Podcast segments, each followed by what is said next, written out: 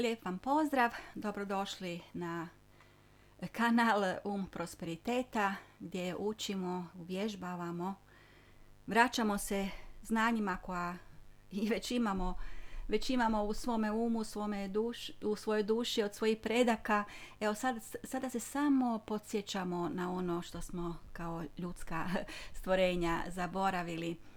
Evo nazvala sam ovaj podcast ili audio kanal vezano za podešavanje uma za napredak, da se bolje osjećamo, da živimo kvalitetnim životom, to jest da si podesimo takav život jer to možemo.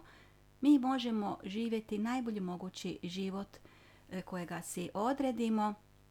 Neće nikad ništa biti savršeno, ali niti ne mora biti, a možemo biti sretniji. Današnja tema jeste zabrinutost i evo stvarno jeste li zabrinuti? Ja jesam i to je baš e, jedna navika koja me prati odavna, ali učimo, evo ja zajedno s vama, kako se riješiti te navade, te loše navike. Zabrinutost je stanje uma, kao i sreća, kao i strah, kao i nedostatak zdravlja ili novca. U ovom podcast serijalu zajedno se osnažujemo i osvješćujemo, a naročito ću se radovati ukoliko ostavite pokoji komentar ili se pretplatite na primanje obavijesti o korisnom sadržaju na mom blogu rajnabanovac.com. Opustite se, možda i vi e, volite u ležićem položaju ili nekom udobnom položaju zatvoriti oči i slušati svoje omiljene predavače, svoje omiljene prijatelje koji svojim glasom, evo ja ću nastojati što sporije i što mirnije pričati vam o ovome što i ja istražujem i primjenjujem i nadam se ako i zaspete odlično, e, to je onda ono pravo, to znači i da je ovaj podcast ispunio svoju svrhu, a to je da se opustite, zadrijemate i manje se brinete. Ako ovaj podcast slušate preko YouTube-a, pretplatite se ako još niste i time podržite, mogu reći, naš zajednički rad. Jer nije ništa lako, iako se čini jednostavno. I najmanja aktivnost traži od nas da podesimo um, potaknemo volju, odnosno motivaciju da odredimo cilj što želimo postići. A to nisu samo materijalna dobra, iako ona posljedično postaju većima, a čim svoj um iz uma depresije, anksioznosti i straha pretvaramo postupno u um napretka. Biologija naprosto tako radi, sve ide iz glave, sigurno ste to već sto puta čuli, tu rečenicu, tu tvrdnju, to je doista apsolutno istina. Naš je mozak vrlo kompleksna tvorevina i još u potpunosti neistražen organ. Ne samo što možemo održati postojeću optimalnu razinu zdravlja mozga, to je organ čije sposobnosti možemo uvećavati. Neizmjeran je kapacitet mozga tog mišića koji voli vježbu i aktivnost. Mozak voli zdravu hranu, zdrave misli i sposoban je sam sebe iscijeljivati. Evo sada malo učimo i o mozgu. To je doista jedna široka tema i tema s kojom se sve više znanstvenici bave mi svome mozgu možemo pomoći ako ništa drugo otklanjanjem loših navika kao što su alkohol, nikotin, umjetna osvježavajuća pića, ali prije svega navika mišljenja, destruktivnih misli, a među njima spada i zabrinutost. Čak nas podučavaju kako se trebamo brinuti, brinuti, brinuti za svoje zdravlje, brinuti za razvoj naše djece, brinuti za posao, brinuti o imovini, brinuti o ovome i onome. Ako ne brinemo ni o čemu, smatramo za sebe da smo neodgovorne, čak sebične osobe. Briga kao emocija vrlo je toksična i umjesto da nas potiče na radost življenja i napredak, ta emocija nas omamljuje, umrtvljuje jer je usko povezana sa strahom. Znanost epigenetika došla je do otkrića da se mozak razvija bez obzira na tijek godina, da je sposoban regenerirati se i unapređivati svoj rad.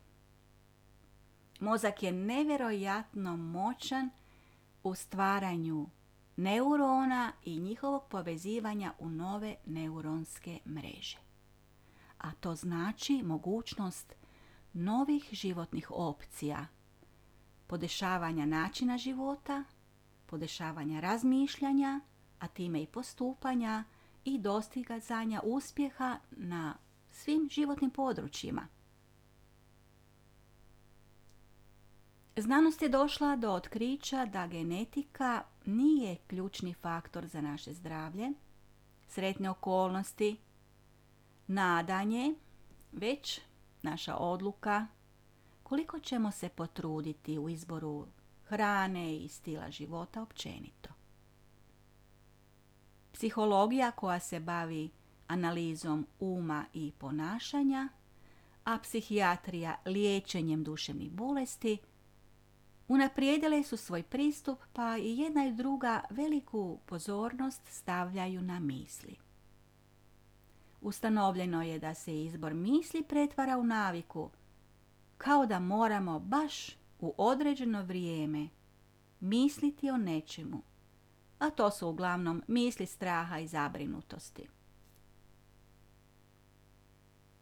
Kao što smo uveli neku naviku postupno, tako postupno trebamo raditi i na njezinu otklanjanju. Boriti se protiv ovisnosti, a to može biti i ovisnost o lošim mislima. Ta borba često je bezuspješna ukoliko je naša pažnja posvećena upravo tim lošim mislima. Bolja je tehnika unijeti u svoj život i razmišljanje neke novosti, nova ponašanja, nove sadržaje, nove interese koji će nas zaokupiti pa će se manje biti mjesta onome što nije u skladu s našim novim zanimanjima za nešto.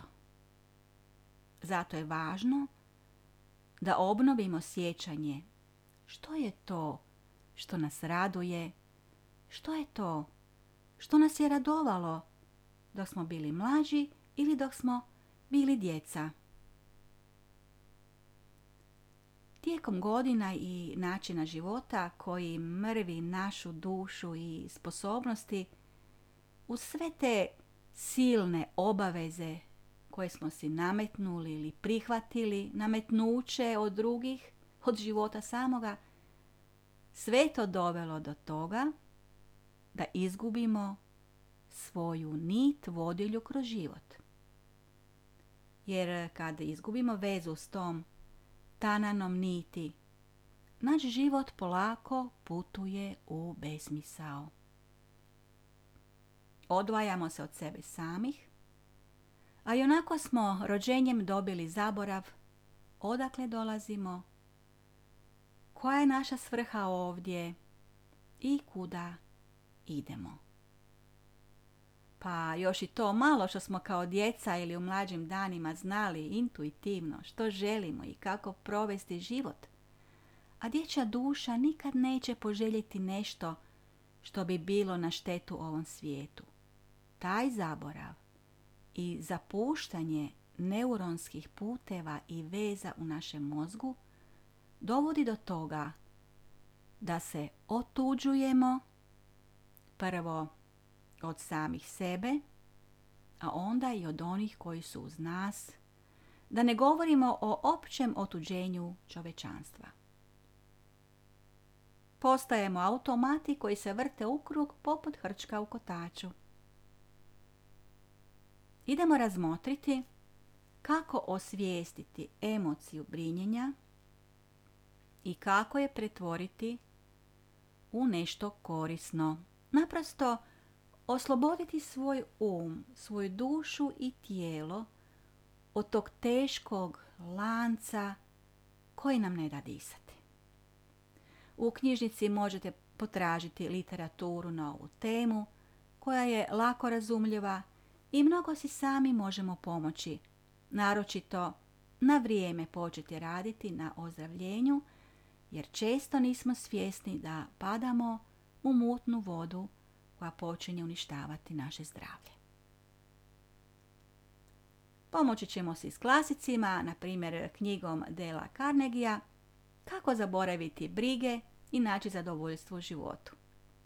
Često se iznenadimo da su poznati autori toliko pomogli svojim radom čovečanstvu, a oni sami vodili ili završili svoj život neočekivano loše, pa tako i Del Carnegie skrivao teškoće u svome bračnom životu, a s druge strane pomagao ljudima u boljim odnosima, a i bolova je od neke vrste depresije koja vodi samobojstvu, što se na kraju dogodilo, a pomagao ljudima da izađu iz depresije.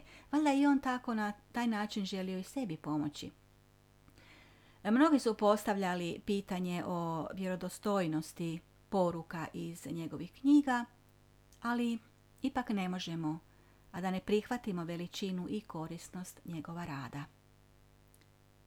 Ono što je glavna poruka jeste da nikad ne smijemo prepustiti se očaju pred nevoljama, a njih će uvijek biti, i da svatko može ostvariti sebe i biti autentičan, ono što mi jesmo, zahvaljujući našim talentima i pronađenom svrhom.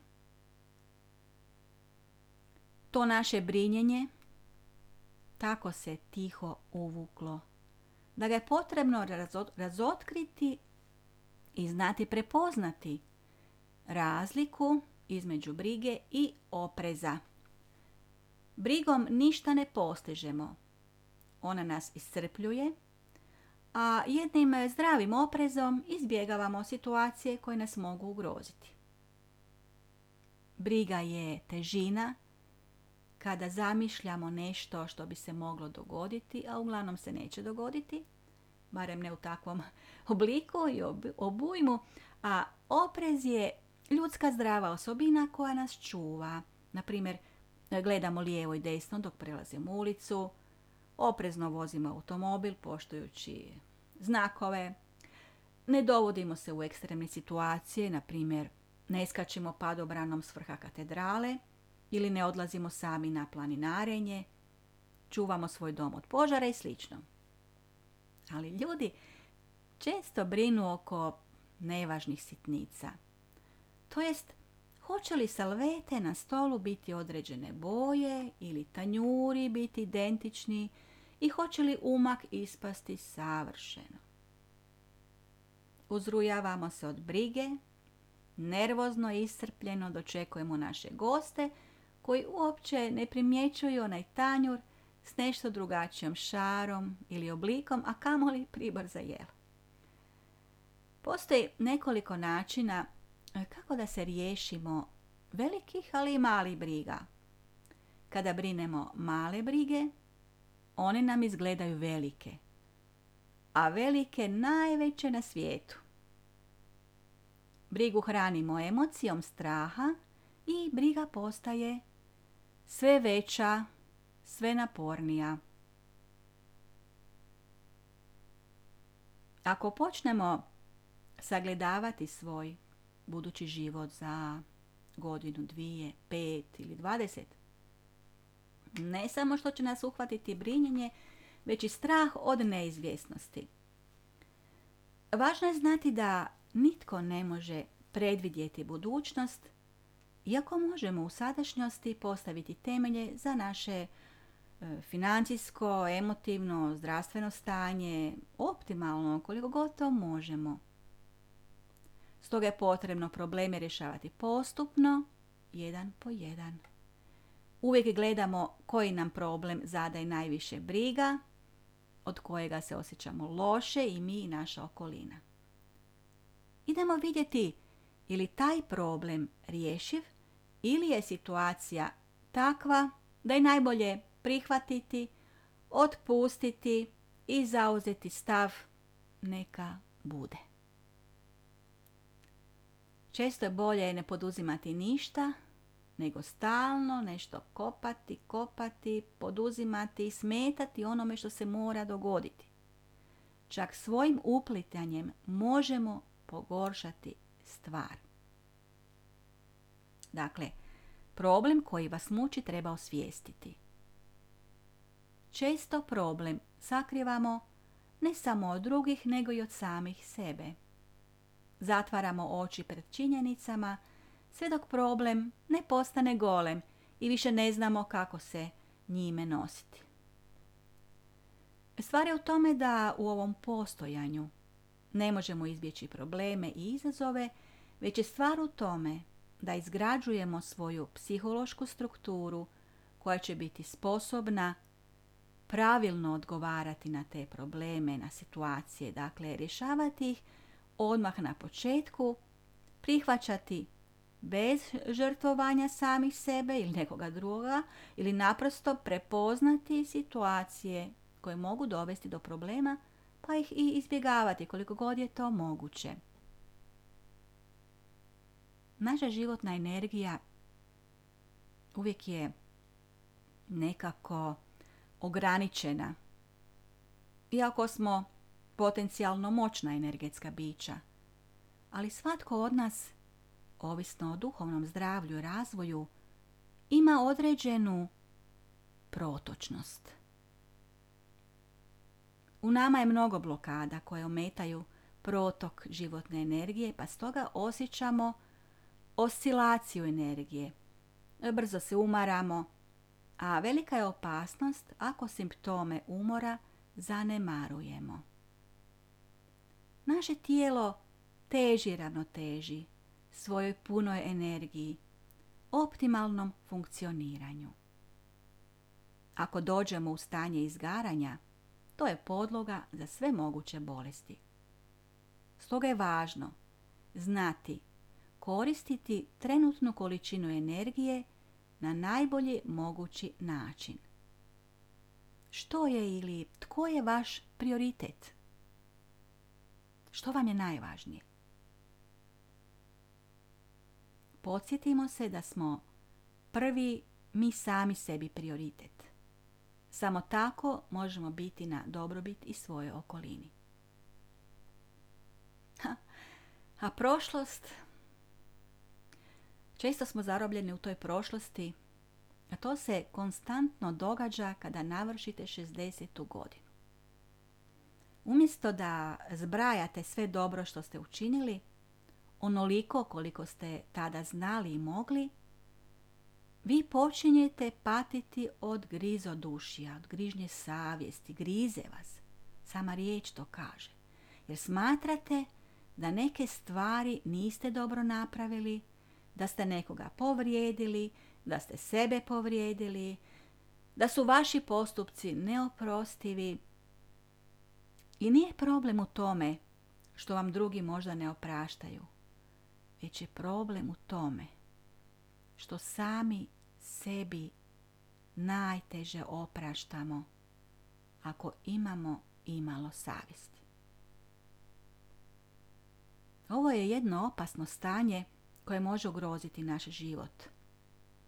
Naprosto možemo oboljeti od depresije koja je vrlo teška i složena duševna bolest.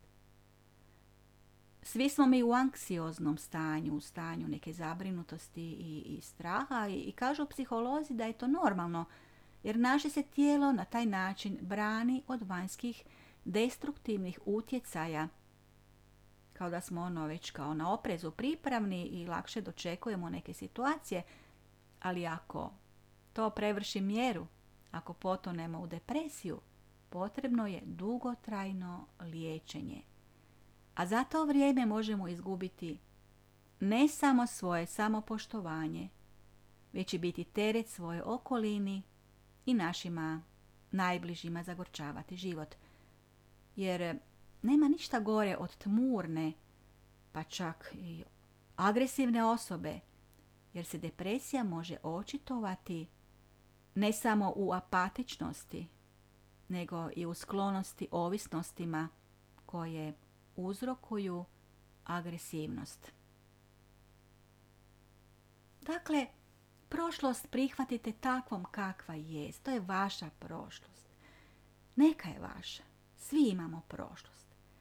I znajte da ste u to vrijeme bili u određenoj mjeri nesvjesni, duhovno, toliko možda nesretni, da je uobičajena reakcija svih nas u takvom stanju bila da smo se loše odnosili prema drugome, često onima koji su bili nemoćni i koje najviše volimo.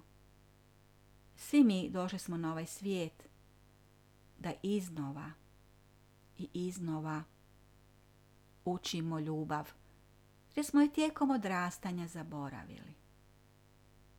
Ovo učenje teče kroz sve situacije koje prolazimo, u kojima smo griješili ne iz zle namjere, nego naprosto iz tog neznanja, nesvjesnosti zaborava ili neke vrste patnje.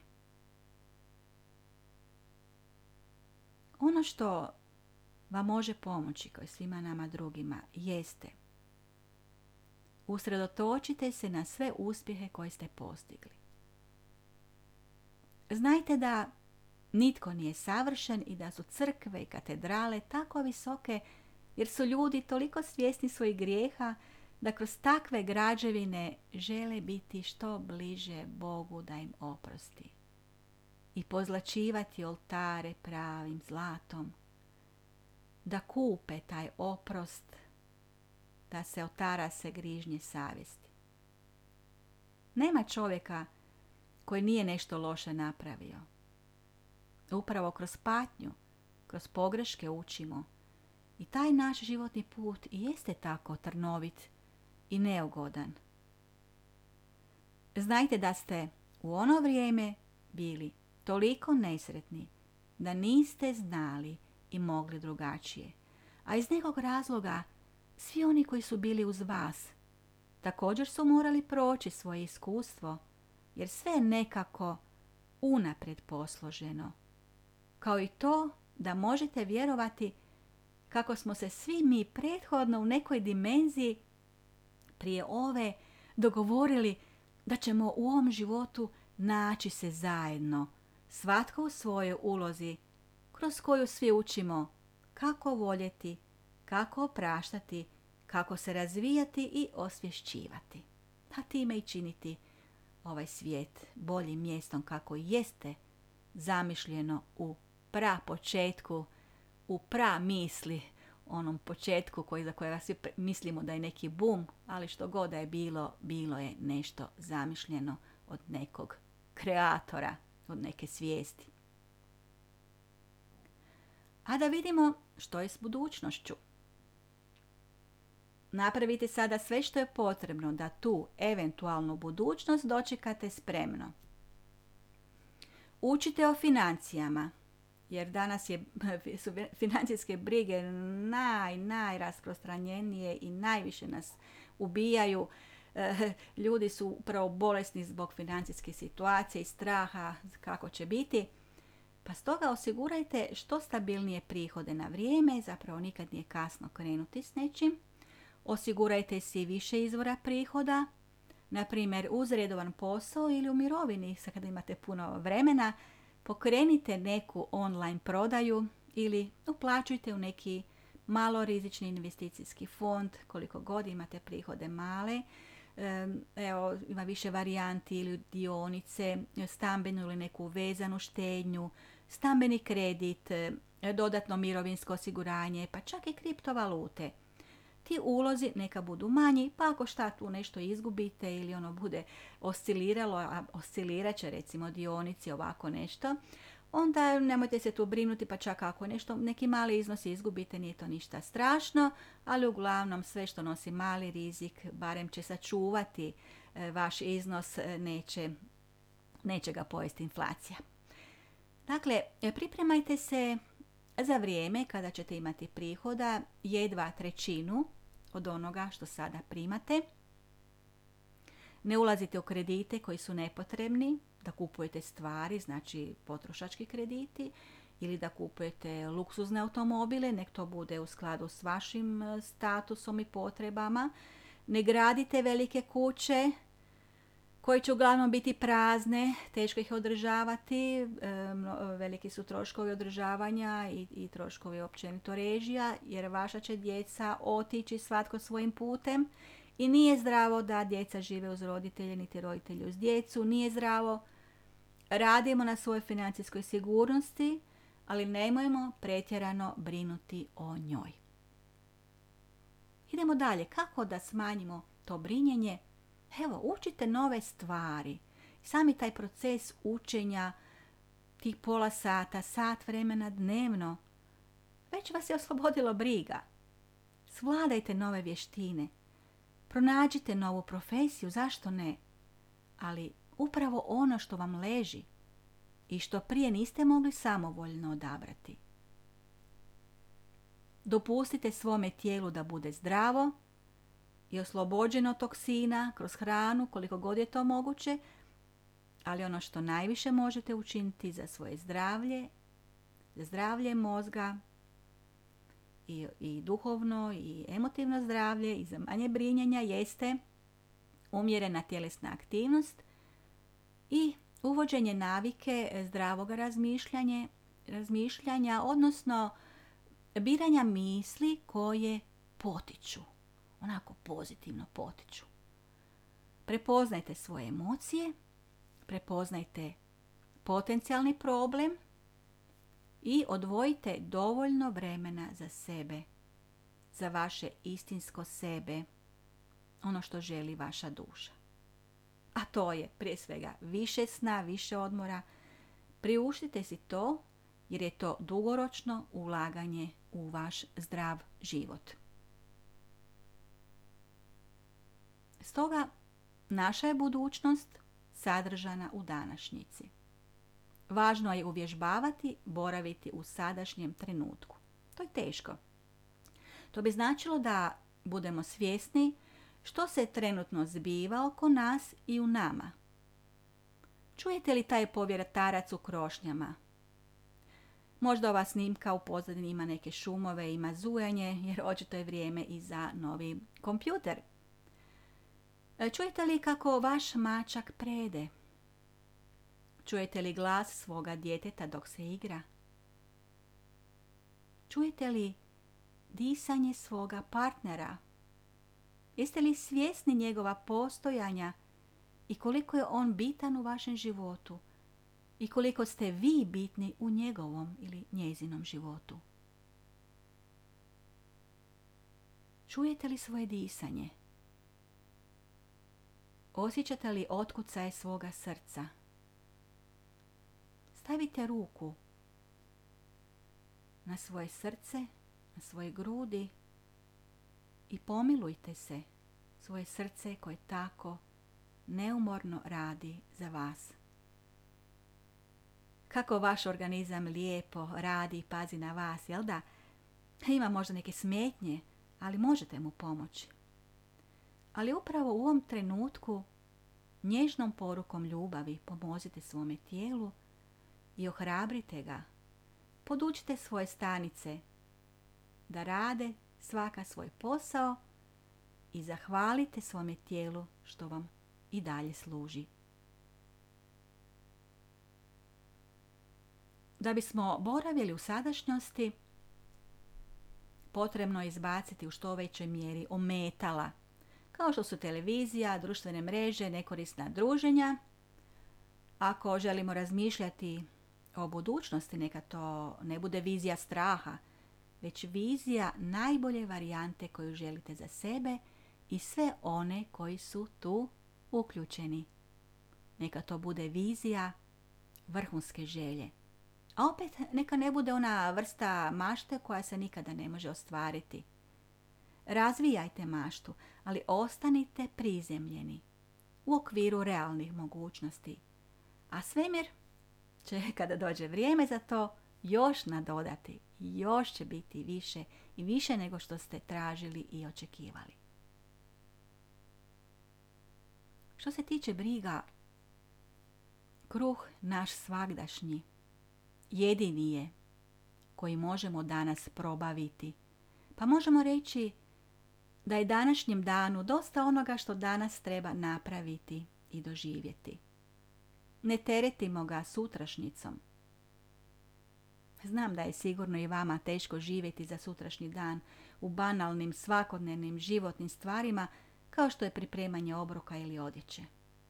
Za sutra kuham, za sutra pripremam što ću obući ja i moja djeca.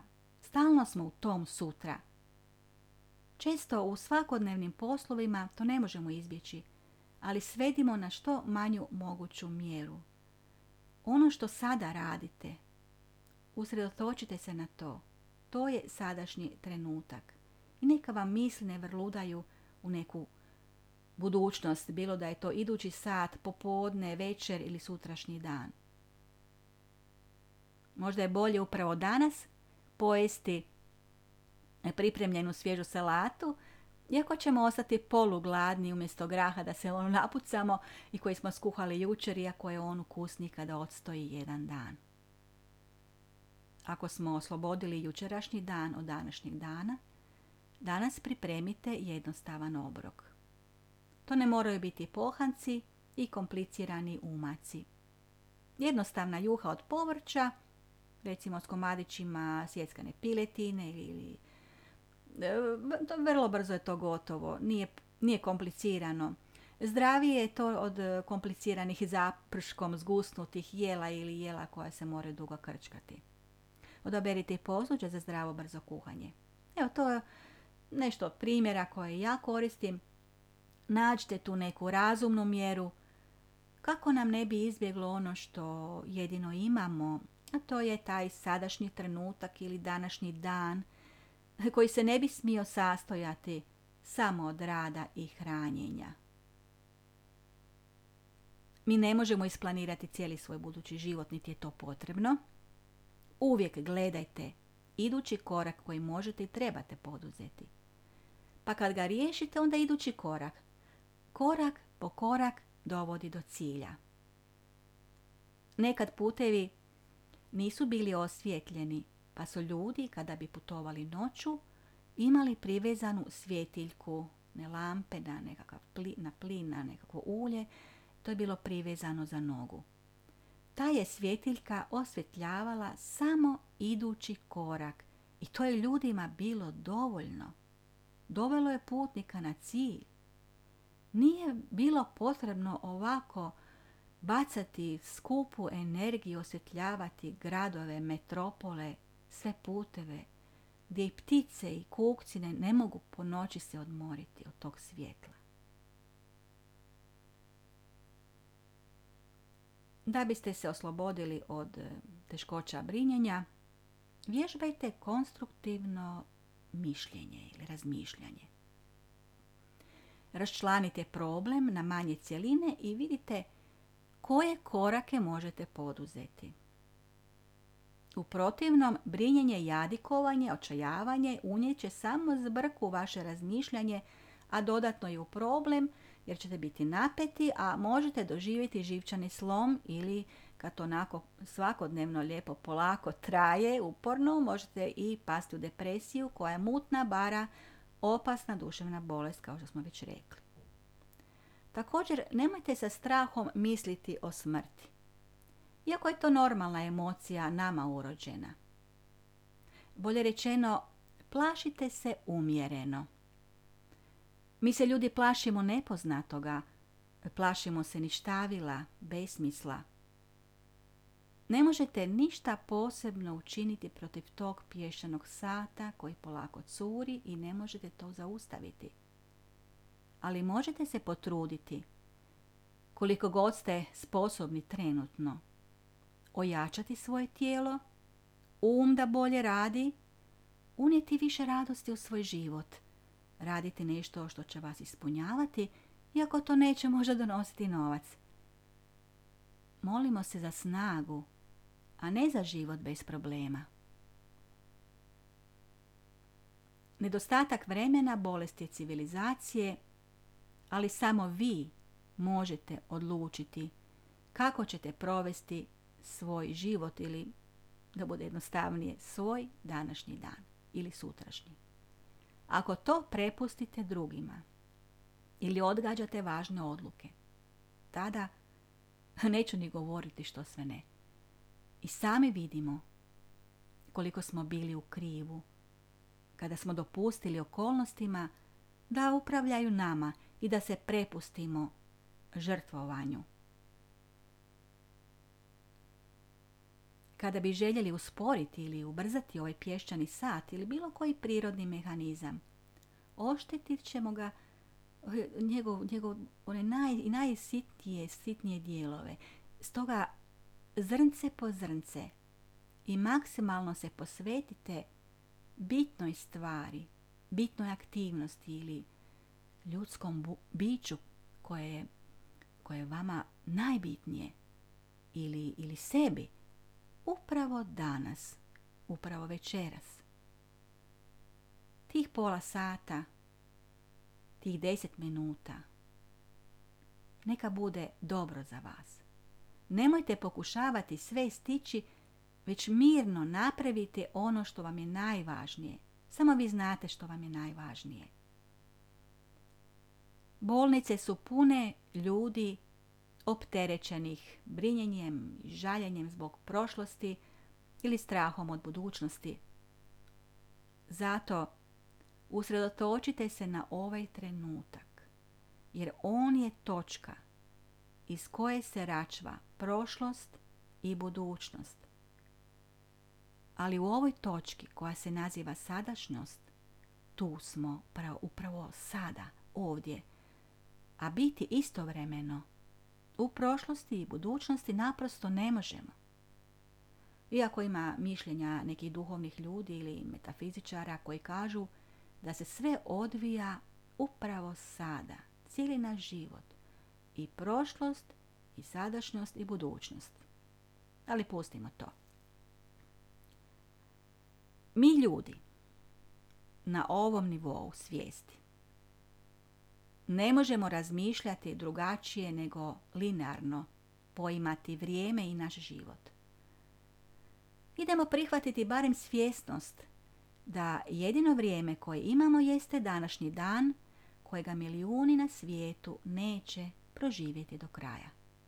I ne trebamo se time opterećivati i brinuti, već prihvatiti činjenicu da ništa nije sigurno, ali se zbog toga ne trebamo zabrinjavati. Da, lako je reći trebamo, ne trebamo, ali svatko od nas neka pronađe način kako da si pomogne. Ima mnogo literature predavanja. Pogledajte to obilje na YouTube kanalu. Ima svega. Ali budite pametni što ćete prihvatiti kao istinu za sebe. Ako vam pomaže, odlično, ali ne pokušavajte primjenjivati više tehnika jer ćete si stvoriti zbrku i ništa neće funkcionirati.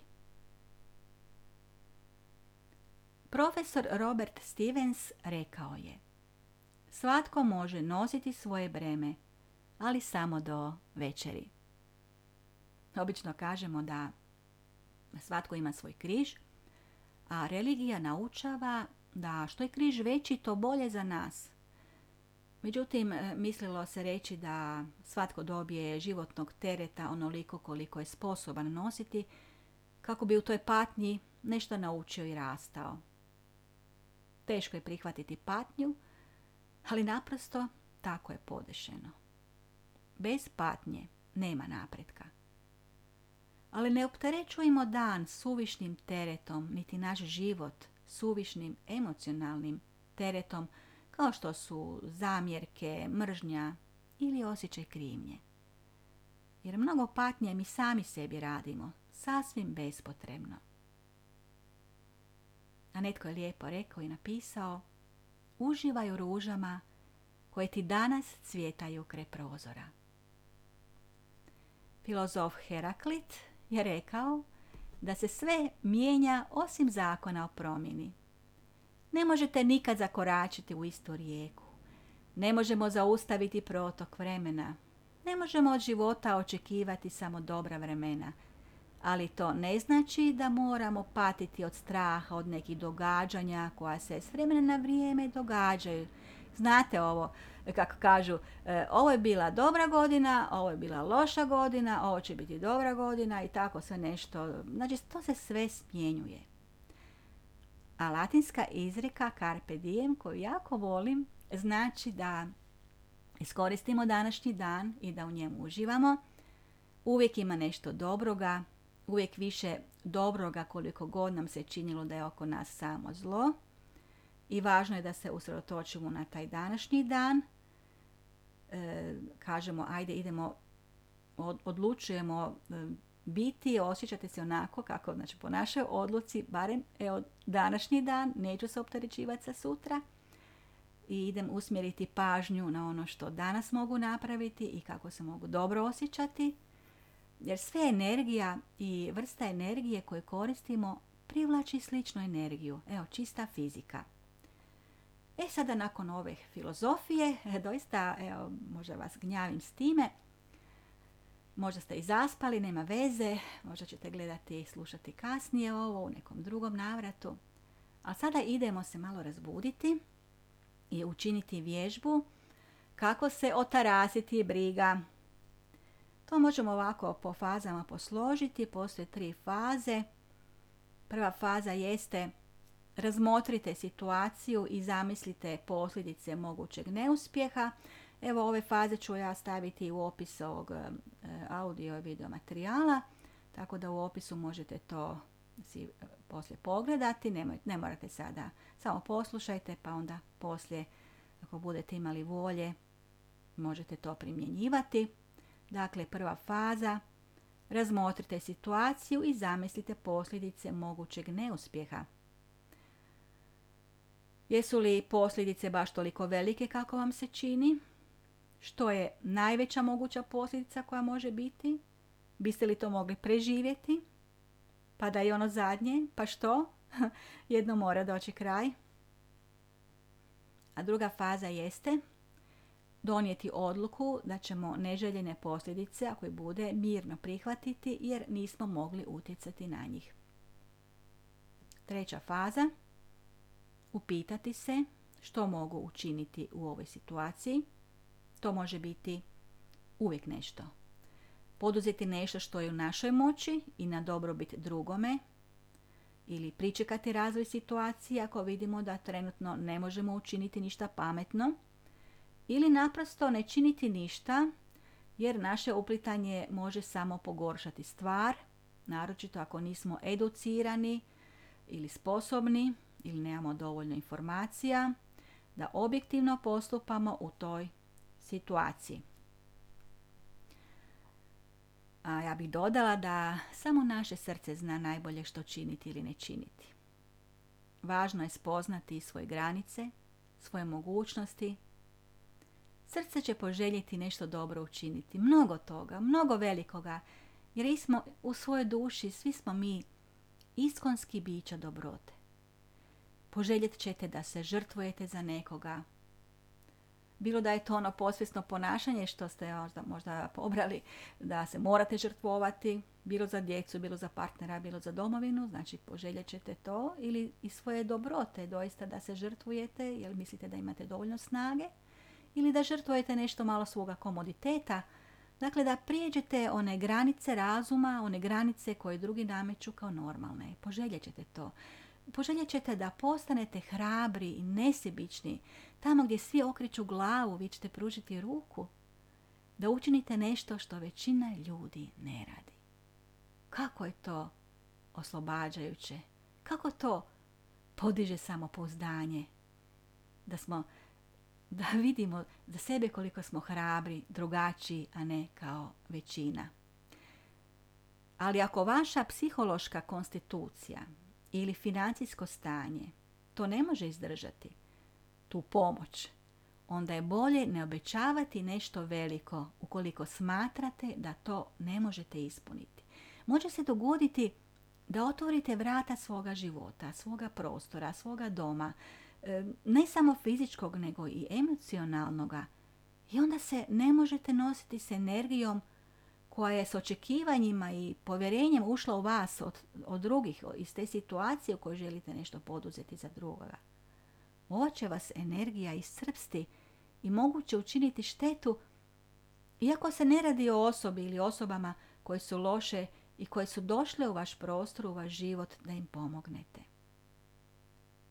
I da ne dužimo, jer ćemo govoriti o svemu ovome, najjednostavnije rečeno, ajde vratimo se na zabrinutost zbog onoga što je najčešće naša obrazilja, projekcija našega uma, nešto što se neće dogoditi, barem ne u takvom obliku, a s druge strane možemo doista privući lošu karmu, jer zabrinutost utječe na naše zdravlje, naročito poružnjuje nas kao osobe i duhovno i fizički u licu i u držanju tijela poružnjuje i skraćuje život. Jer brige su poput kapi koje kap po kap padaju na čelo. Evo možemo to i tako posuditi ovu rečenicu u ovom materijalu. A prema zakonu o vjerojatnosti ništa loše se neće dogoditi ili ne po takvom scenariju koji si zamišljate. A zakon vjerojatnosti uz mnoge kozmičke zakone vrlo, vrlo moćan i djeluje besprijekorno. Budite sada, budite svjesni ovog trenutka i hvala na vremenu ako još niste zaspali ili ste se probudili iz drijemeža. To se meni događa kada slušam podcaste koji mi e, odgovaraju po energiji. Hvala vam na vašem vremenu koje ste dali e, iz vašeg pješenog životnog sata koji ste potrošili na naše druženje, na struji koji ste potrošili, na, e, na internetu koji ste potrošili, ali ako se osjećate bolje, vrlo, vrlo mi je drago i ja se onda osjećam bolje, pa evo već dok i govorim o ovoj temi meni je bolje, malo manje brinem, dakle ako vam je bolje, ovo ste vrijeme proveli korisno. Ali vježbajte, ohrabrujte se, jer motivaciju nitko ne može održati u vama umjesto vas. S vama je bila Rajna Banovac, trener, ali i student za unapređenje emotivne ravnoteže i zdravijega života. Potražite me na društvenim mrežama, posjetite moj blog rajnabanovac.com i tamo imate moj kontakt.